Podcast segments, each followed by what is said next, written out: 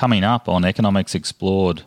The concept of net zero sounds a bit, you know, it's become almost part of the uh, general conversation, yet I'm not sure many people know what net zero means. What it literally means is that we have to return the global climate to what it used to be before the industrial and agricultural revolutions. That is, every ton of greenhouse gases that is put into the atmosphere by humans and other animals is taken out of the atmosphere by plants and oceans. That's it. Um, and when we did that, when the world used to work that way, we had a stable climate. Welcome to the Economics Explored podcast, a frank and fearless exploration of important economic issues. I'm your host, Gene Tunny. I'm a professional economist based in Brisbane, Australia, and I'm a former Australian Treasury official. This is episode 108 on COP26, the Conference of the Parties 26, a global climate change conference being held in November 2021 in Glasgow, Scotland. What's it all about and why is it important? That's what we're focusing on in this episode. My guest this episode via Zoom from Melbourne, Australia is Tony Wood, Program Director for Energy and Climate Change at the Grattan Institute, a leading Australian public policy think tank. Prior to joining Grattan in 2011, Tony spent 14 years working at Origin Energy, a major Australian energy company, in senior executive roles. From 2009 to 2014, Tony was also a program director of clean energy projects at the Clinton Foundation. In this role, Tony advised governments in the Asia Pacific region on the effective deployment of large scale, low emission energy technologies. In January 2018, Tony was awarded a Member of the Order of Australia in recognition of his significant service to conservation and the environment, particularly in the areas of energy policy, climate change, and sustainability. Please check out the show notes for links related to this episode and also for any clarifications of points made in the episode. You can see the show notes via your podcasting app and also at the Economics Explored website, economicsexplored.com. If you have any questions, comments, or suggestions relating to this episode or previous episodes, please send them to contact at economicsexplored.com. I'd love to hear from you. Righto, now for my conversation with Tony on COP26, in which I'm joined by my adept economics colleague Ben Scott. Thanks to Tony and Ben for participating, and also thanks to my audio engineer Josh Krotz for his help in producing the episode. I hope you enjoy it. Tony Wood, Director of the Energy Program at the Grattan Institute. Welcome to the show. Thanks, Gene. It's uh, great to have you on, Tony. Tony, you're a well known commentator here in Australia on energy and climate change issues. And, uh, and my colleague uh, Ben and I both thought you'd be good to, uh, to have on the show. So, Ben, uh, ben Scott's joining me. Ben is uh, a research officer at Adept Economics. So, Ben, good to have you back on too. Cheers, on Jen. the show. Excellent, excellent. Now, Tony, we've got this uh, COP 26 meeting coming up in Glasgow in uh, at the end of October and in early November, isn't it? So, why is this so important? I'm just interested in why this particular meeting is getting so much attention because it sounds like like we we have the we must have these COP meetings every year or so, given we're up to COP26. Why is this one seen as so important? Well, I think um, people have a very interesting habit of thinking every every next one is going to be very important, uh, and they turn out not to be as exciting as they expected. This one's a bit unusual, of course, because as with the Tokyo 2020 Olympics, this is actually the 2020 COP that was now hung, held over to this year. So both the UK, who was supposed to um, be the host of the 2020 COP in Glasgow, um, are now co-hosting this with uh, Italy uh, as well. So that complicates things. The reason it's more interesting, I think, is there's twofold. One's international, one's domestic. Um, the international aspect is that every fifth one uh, of these is one where some of the more some of the bigger decisions are being taken. Um, and that's one of these uh, because it was meant for 2020. And this is where, uh, having made big commitments back at the previous fifth one in Paris, the Paris Agreement that emerged from that COP um, is now effectively being reviewed and all the countries who are signatories to that agreement are expected to be coming to this meeting with um, updated uh, commitments, remembering that the big change of the Paris Agreement was bottom up rather than top down.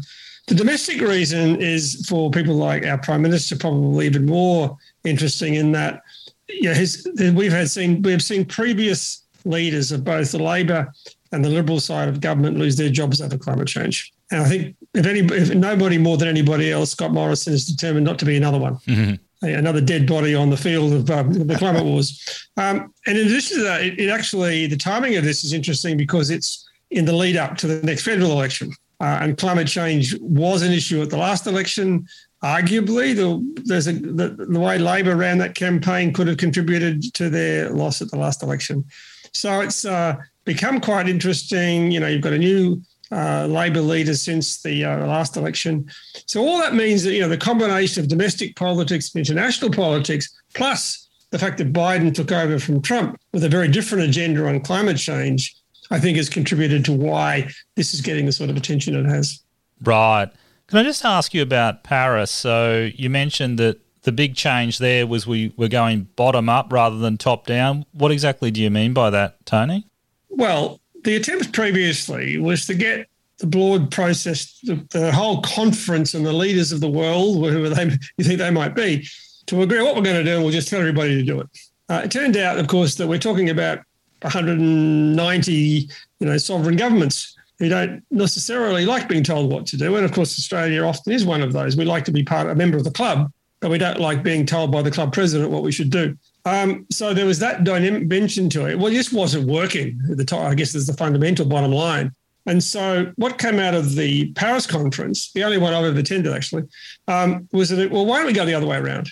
Why don't we set the broad objective mm. of the global community's uh, point about achieving the control of climate change and then leave it up to the individual nation states to put forward how they will contribute to achieving that objective. Now, the risk is, and turned out to be, that the commitments that have been made by all of those countries, including Australia, don't add up to meeting the overall objective. And that's where we are now. And now the process, one of the important reasons for the COP26 in Glasgow is to try and close the gap between what was and remains the overall objective, but the gap between that and the sum total of all the commitments that the individual countries have made. Okay. So is there actually a possibility of that occurring that we will close that gap? Or will this be another conference where there's some lofty rhetoric and there are some some aspirational targets and uh, and nothing actually well very little happens ultimately? Do you have any thoughts on that? If you took the view that um, something's happened 10 times before and just maybe this time we'll do something different you would say no. Mm. the probability of getting something of real substance uh, it has is not very high However, there are some reasons for optimism, I think, some of which I've already partly mentioned, Gene, and also because, yeah. you know, we've just seen, despite COVID and alongside COVID, maybe, um, you know, a northern hemisphere summer, which was in some countries pretty horrendous, mm. and and we're almost without debate the correlation between that those weather events, the flooding, the wildfires in so many countries has been directly linked to climate change in ways that have, I don't think, have rarely been linked before. So I think the governments have now got that on the agenda. Plus, I think this general you know movement towards net zero is there. Um, uh, so I'm bit, you know, I am a little bit more optimistic. Optimistic now. I don't think we're going to walk away from the the, the Glasgow summit with some you know, magical new set of uh, commitments that add up. Also reflecting your point that just because countries have made these commitments doesn't mean that they're immediately going to achieve them, even including the United States, of course, because you know President Biden's chances of getting substantial legislation through Congress are probably even worse than Morrison's um, capacity for getting it through the coalition party room. So it's it's not exactly a walk in the park, but you know I think there's a there is a maybe because it was held over for a year, but I think there is a lot more. There is optimism. Um, I'd like to think it won't be dashed completely, but I also don't think it'll be fulfilled completely. Mm. Now, in Grattan, you've emphasised, or in your reports, you argue that a carbon price is the best way to to facilitate that transition to net zero that needs to occur, but you, you also recognise that that's politically infeasible in Australia and probably in many other countries. So we, we end up having to do other things. Would would you be able to give some idea of, I mean, just how are we going to get to net zero? Let, us just talk about Australia because we've we've got some big challenges here. I mean, we've got to transform many of our industries. Is it feasible to get to net zero by 2050, which is that aspiration within Australia? It is, but it's neither as easy as some people would like to think or as difficult as others would like to think. As a lot of these difficult problems mm. are, people at the extremes are rarely completely correct. So it is. I think it is feasible, and it is feasible to do it using a different approach to having a economy-wide carbon price uh, mechanism. Uh, they still exist in some many parts of the world, as it turns out, and there are probably more countries um, signing up for those sorts of um, policies than are moving away from them. But in Australia, it's very challenging to see how that. Well, it's just not on the agenda for either of our two major political parties, and so you've got to think about well. If we are committed to net zero, which we seem to be, I mean, mm. you know, the objective is net zero um, question mark, preferably by 2050, then how do we get there? Um, now, I'm not one to tell governments what to do. I'm more interested in saying, well, if that's what you want to do, yeah, let's see how we could do it. Okay, and so you've looked at most recently, you've looked at agriculture, haven't you? So, what's the prospect of getting to net zero in agriculture, and what are the sort of things you you'd have to do? I guess at one stage, it's, it's worthwhile just briefly reflecting on what net zero actually means, because yep. it's a term it's only emerged relatively recently. I mean, we used to talk about certain levels of CO2 emissions or certain temperature increases. And of course, net zero is related to temperature increases. But the concept of net zero sounds a bit, you know, it's become almost part of the uh, general conversation. Yet I'm not sure many people know what net zero means. What it literally means is that we have to return the global climate to what it used to be before the industrial and agricultural revolutions. That is, every ton of greenhouse gases that is put into the atmosphere by humans and other animals is taken out of the atmosphere by plants and oceans. That's it. Um, and when we did that, when the world used to work that way, we had a stable climate. Now, what we've done is managed to screw, screw that up over the last several hundred years. And the objective of net zero is to get back there. And the reason it's net is because it's pretty well recognized that getting back to absolute zero is almost impossible, if not effectively so. Mm. So that mm. means we have to get as low as we possibly can. And then whatever's left above zero has to be offset with negatives. That is taking emissions out of the atmosphere, which is a technology challenge in itself. The question is, how far can we get down towards zero before we have to start then offsetting our what remains of our emissions with something else? Okay, and so what are those? Uh, what are those ways of getting it out or or, uh, or offsetting it? That's that's things like uh, offsets? Is it not clearing land or protecting forests? It's could it be direct capture of CO two from the atmosphere? Have you had a look at those sort of things? Most of what we do so far and have been doing is more, isn't so much about removing emissions, uh, greenhouse gases from the atmosphere. It's about reducing the amount we're putting into the atmosphere. So when we, for example, have made a lot of uh, progress in the last five to ten years uh, on reducing emissions from our electricity system, we've basically been moving away from coal and towards renewables. Now, that is remove, reducing the emissions, right? Yeah. Um, similarly, if we go to electric vehicles for our transport, that would be the same thing. Um, the things that actually remove greenhouse gases from the atmosphere, generally speaking, there's three or four, and not very many. Um, one is planting trees, and then um, hoping those trees stay there for a long time. Of course, there's trees don't necessarily. So there's a question of what happens with those trees. Secondly, there is um, what's called re-establishing soil carbon. And that is the idea is that over the last couple of hundred years, as a result of agriculture, we have been reducing the amount of carbon in our soil, which has uh, impacts on um, the soil um, uh, fertility and therefore even on farming. And so re-establishing that carbon in the soils would be not only good for the environment from a carbon perspective, but would also be good for farming productivity. Um, the third area is, um, and you mentioned it, Gene, that is um, direct direct air capture. Mm. The idea basically can sound a little bit like engineering gone mad, but it's basically huge vacuum cleaners sucking CO2 effectively out of the atmosphere, absorbing that into some sort of chemical, possibly then recreating CO2, and then doing something else with it. Um, and that's where the, this direct air capture technology gets linked with carbon capture and storage, because the idea is once you've captured the CO2 from the atmosphere, I'm remembering this is an atmosphere that's got, even though we talk about it and worry about a lot, the concentration of the CO2 is in a couple of hundred parts per million. So um, getting it, getting that a level of CO2 out of the atmosphere is not a trivial process. But then once you've got it, you either bury it deep underground, yeah, or you do something even more prospective but equally challenging, and that is to turn it into something else like um, turn CO2. If you're anybody on this uh, listening to this podcast as a chemist, turning CO2 into CO3 or carbonate, um, sodium bicarbonate, magnesium carbonate, calcium carbonate, which is limestone, all those sorts of stuff, some of which could be used as building material. So that's the concept. Now, of all those um, direct air cap, of all those carbon removal processes, they all tend to either be um, relatively low cost, but difficult to prove and difficult to scale up. Yeah. We don't want to plant, you know, as Matt Canavan says, we don't want to replace all of our farming lands with forest because um, that would have a, a huge um, impact on our food production and also on our regional and some um, you know rural towns. But um, so there's that one. The direct air capture is right now really expensive, and there's a lot of uh, potential issues around. Can we store that CO2 underground the way we would like to think we can?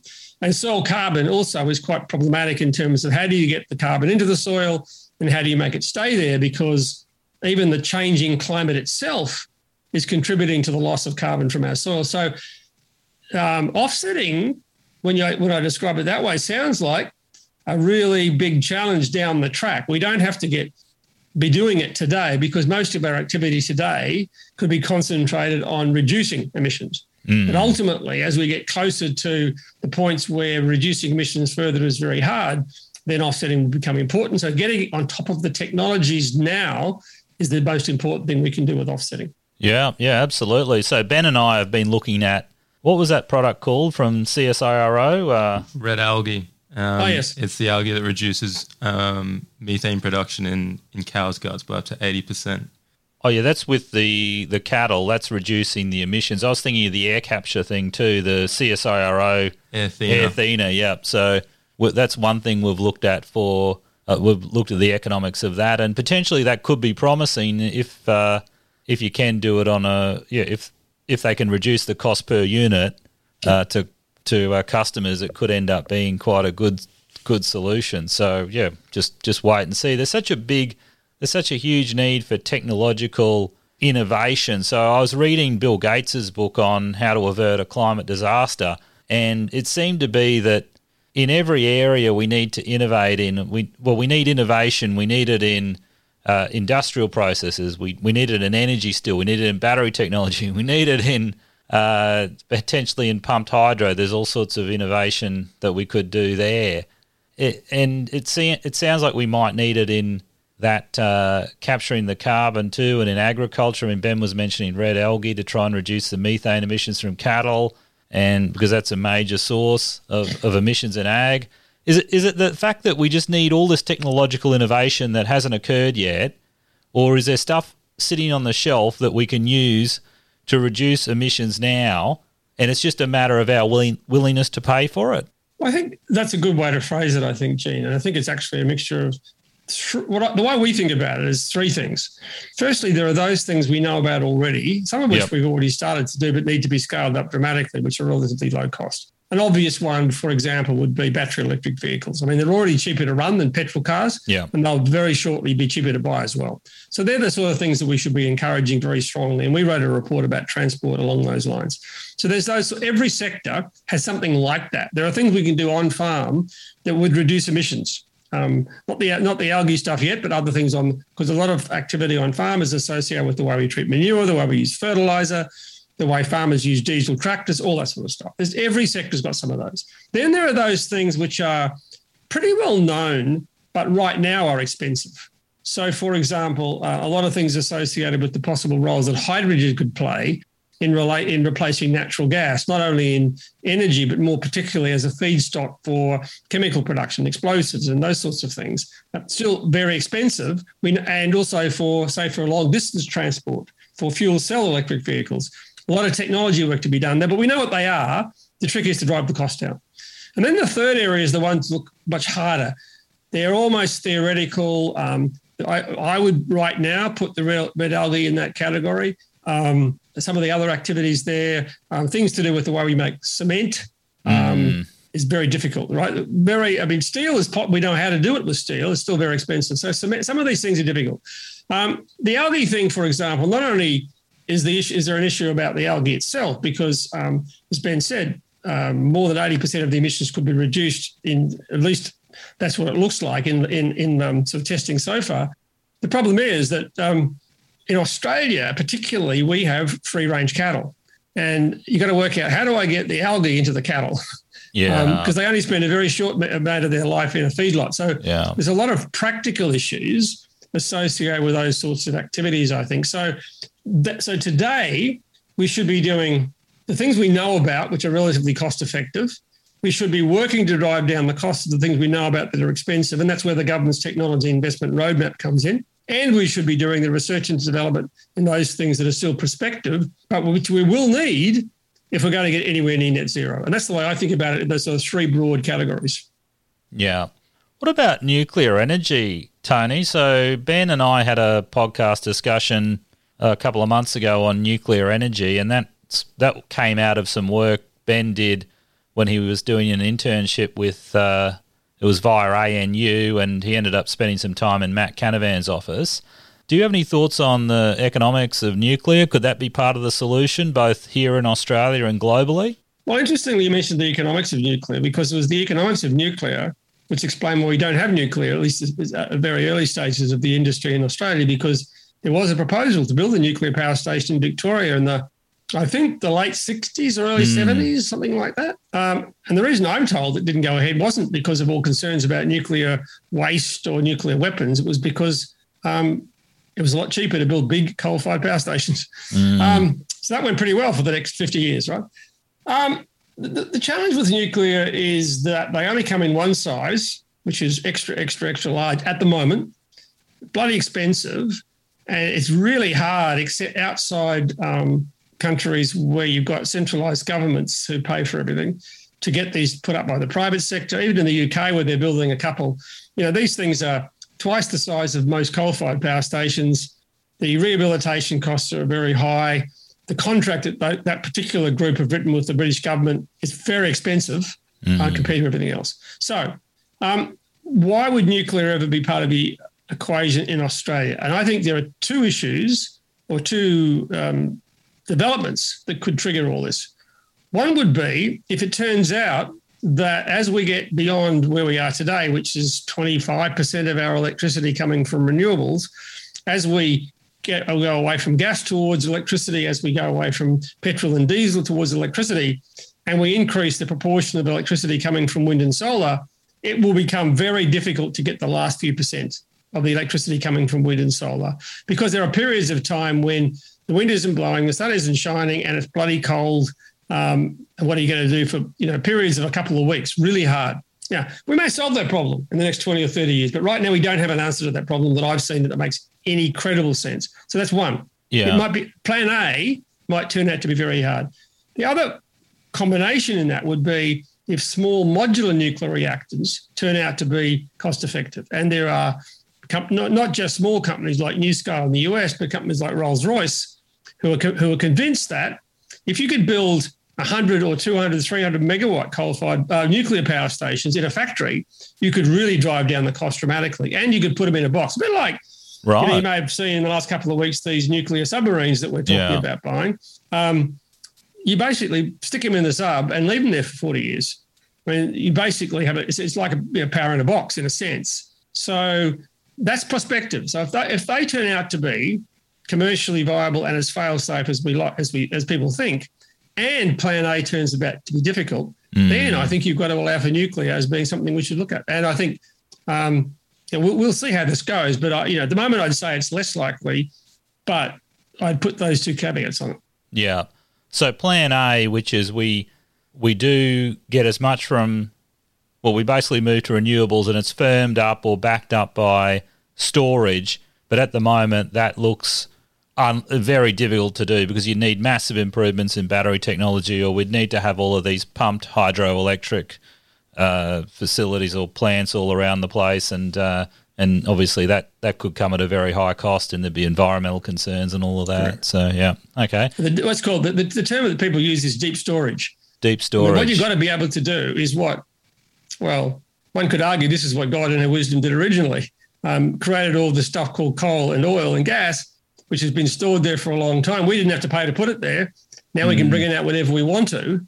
Um, if we could do the same thing with something else, like for example, hydrogen, the problem is you can make it, then you've got to leave it sitting there, maybe for a couple of years, just on those circumstances where you're going to use it, which means it could be very expensive to do. So, I mean, I can give you several ways that it could be done, but I don't find any of them yet to be compellingly the right answer.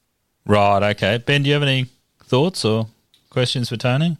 Um, I actually did, and it, it goes um, back to the start of the conversation about COP26 and around the international environment that's kind of mustering around, you know, a real desire to, to actually make something that uh, that has a bit of change.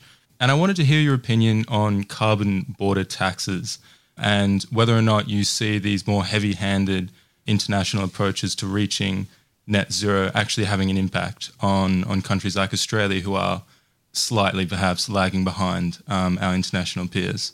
Yeah, look, Ben, I think it's an interesting development, and for a while they were just sort of put in a little box by themselves as something a little bit quirky that only the Europeans would think about. But when you consider it a bit more, I came to a different conclusion, and that is that, you know, 20 years ago, people were thinking about having international carbon pricing. We'd all have different forms of carbon taxes or emissions trading schemes, and even you know, in between 2012 and 2014, when the um, the Gillard government introduced um, what Tony Abbott described as a carbon tax, um, the idea was if, if, if Labor had been re-elected in 2014, they were going to link the Australian trading scheme with the European trading scheme, and we would have had a common carbon price, right? Now, and that just creates international trading. Mm. It, what that's that just hadn't worked. So, what happens? What's I think could happen here is that if a country like the UK, like the European community, they're imposing a carbon price in whatever mechanism they use on their manufacturers of stuff, um, and they're paying that carbon price. We then someone in the UK wants to import stuff from Australia, which doesn't have a carbon price. It seems fair enough in a sense to be uh, to even up the playing field for those countries to say, well, you wait a second, you can't get away with that um, you've got to pay the same carbon prices we're putting onto our own suppliers of these things, wine, beef, whatever it might be. And so we'll impose this carbon border adjustment mechanism. Now, they're tricky to calculate because they've got to be done absolutely on a uh, equivalent basis, and they've got to be done so they don't breach WTO trading laws. It can be done, I'm sure, in a way that works. Now, the reason it's interesting is then if that happened whatever combination of countries you talk about, but in the example I just used, if Australian companies wanting to export their stuff to the UK are paying a border tax to the UK government, some bright spark might say, well, this is pretty stupid. If we're going to pay this bloody tax, why don't we pay it to the Australian government and keep the money in Australia? Yeah. And so if Australia then said, okay, well, we'll put in place a carbon price of a similar size, suddenly you've got the world all moving together. And the idea that you know, all that's going to happen is one country, you know, puts its own businesses uh, out of business by imposing a carbon tax. They just go somewhere else where they can emit without worry. That world starts to change. And that's where I think the positive output or the positive outcome of carbon border adjustment mechanisms has been could actually be a way of moving towards a more global approach to um, emissions reduction in a way that doesn't unfairly disadvantage countries who have putting who've gone first. Yeah, that's a good point, Tony. And you reminded me that I think it was it the Rudd carbon pollution reduction scheme which had the idea that well, the money you raise from the carbon price or the sale of emissions permits, I think it was an emissions trading scheme, if I yep. remember correctly, that would be rebated. It would be they'd pay it out in compensation to households and and some businesses, if I remember correctly. So that's yeah. So if you, I guess that logic or it's logical. You what if you're getting hit by these carbon border adjustment taxes? Wouldn't it be better if you paid those taxes to your own uh, own government? That seems to make sense. So, just one more question, one final question. Have you thought about coal? Like we're in Ben and I are in Queensland, and it, it, our economy, it, like it's an important industry. I, I wouldn't. I know we've got there are all these estimates of just how important it is, and some of them are probably a bit overdone, but it's certainly substantial, and particularly in some region or regional economies such as central Queensland, and and it, it does pay a lot of money into the treasury each year. And with the current coal price, we're, we're talking uh, additional billions of dollars. So, have you thought about how we transition away from coal? Like, do we have to? Uh, is is it? Are we talking ten years, twenty years, thirty years? Have you done any thinking on that? Well, if you look at the figures that BP published this week, we haven't got very long at all. right. Um, their global outlook shows coal falling off a cliff almost. Um, look, I think uh, there's interest. Coal's very an interesting story in a sense because despite what the current resources minister says about, well, Australia will decide what happens to our coal industry. The truth is, we won't. Someone else, our yeah. customers will decide what happens to our coal industry. And many of our customers have now signed up themselves to net zero. Whether they're genuine or not, we will see. And that's the international side of this. So um, I think the timing may not be as dramatic as BP would suggest, but you can, I think, be very confident that the direction and destination is clear. It's only a matter of how quickly, and this could accelerate quite quickly. So, what that means is the following we have about 100,000 people employed in what we've described in our work as carbon intensive jobs. Yeah.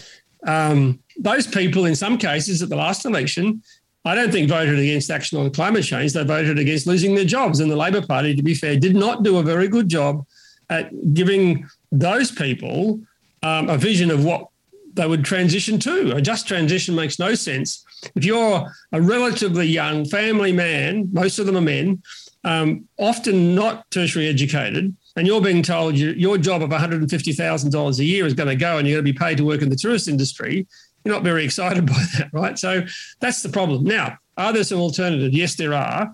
And now's the time where we do have the economic um, benefit of, of the coal industry right now in terms of the jobs, in terms of the economic prosperity we enjoy, to use that prosperity to fund the next generation of what's to come.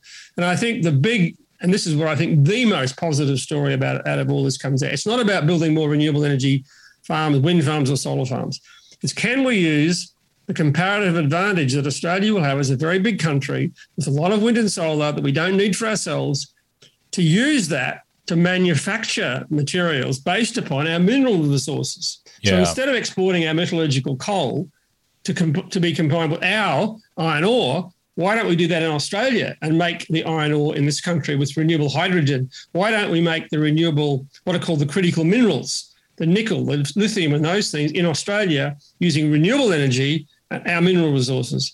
And that would potentially and possibly even easily replace the jobs and the economic prosperity that we currently get from coal. Yeah, this is what Ross Garnaut calls the superpower yep. opportunity. Correct. Yeah, absolutely. Okay, just on those customers. So I was just going through them. So Japan, I think they they've committed to net zero by some date, haven't they? Uh, or so are you, are you saying Japan, Korea, China, all of them? Even yeah. China, right? China, right. China's net zero by 2060, but okay.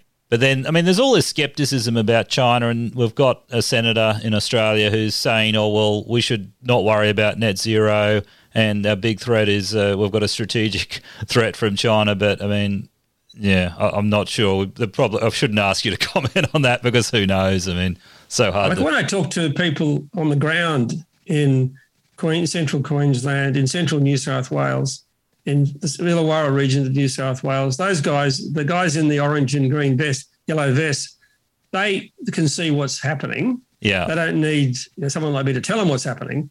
What they're worried about is that they can see that future and they're interested in making the, the making the transition, but they want to know, okay, what can we do? I mean, suggesting we can protect them mm. from what's almost certainly going to happen anyway, they've got pretty good bullshit meters, to be honest. Yeah. And so the issue is to say, okay, let's not scare people. Yeah. This is not about to happen today or tomorrow. But even if it happens more slowly than people would suggest, Jen, I think um, this is a risk we have to think about. And if we plan for that future and we start to transition some of these communities and these workers to different industries, if it turns out the coal lasts longer, that's great, and we can slow down a bit. If it turns out that everything moves much faster and the world really does shut down some of this stuff, we can move faster. But if we don't start, we'll never get there. Yeah, exactly. So we've got to start thinking about things like retraining schemes or some assistance to help people relocate Absolutely. possibly. Yeah, yeah. Yep. Okay.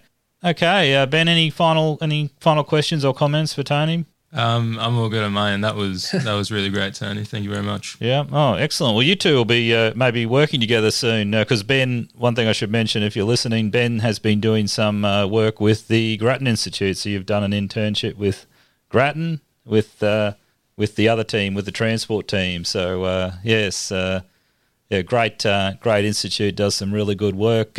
Tony, any final thoughts before we wrap up? Now, look, I think you know the, the, the issue that's really interesting at the moment is this is a conversation that Australians are now having at a level that we haven't seen for a long time. I don't think it's going to go away. Industry is supporting this. Broadly speaking, the political uh, families are supporting it.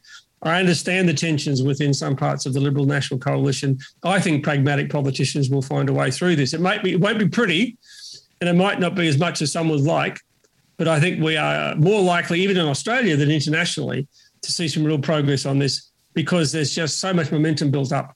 I think it's inevitable. Yeah, yeah, that that's true. I think certainly, uh, yeah, we'll have to see some changes being made to uh, to reach those targets. And again, the only thing I worry about is that I'm worried that Australia will will commit to doing all these things and will do a lot, and possibly the rest of the world doesn't do anything. And I'm not sure that makes sense. But no, yeah. Uh, I guess. Well, we don't have to. I mean, we can start the. You know, if we if we need to, we can slow down. We it's not as though we have to yeah. turn the lights off tomorrow. True. We're true. not talking about turning the lights off. If we want to begin to make a transition to what seems to be the most likely future, then let's start to do that. But so what, my my my way of thinking about this is to hope for the best but plan for the worst. Yep, that's a good. Uh, a good motto or a good approach to life in general, I think. So, Tony Wood, Director of the Energy Program at Grattan, thanks so much for your time. Really enjoyed the conversation. Thanks, Gene. See you around. Thanks, Ben. I'll see you too. Cheers, Tony. Cheers. Okay, that's the end of this episode of Economics Explored. I hope you enjoyed it. If so, please tell your family and friends and leave a comment or give us a rating on your podcast app.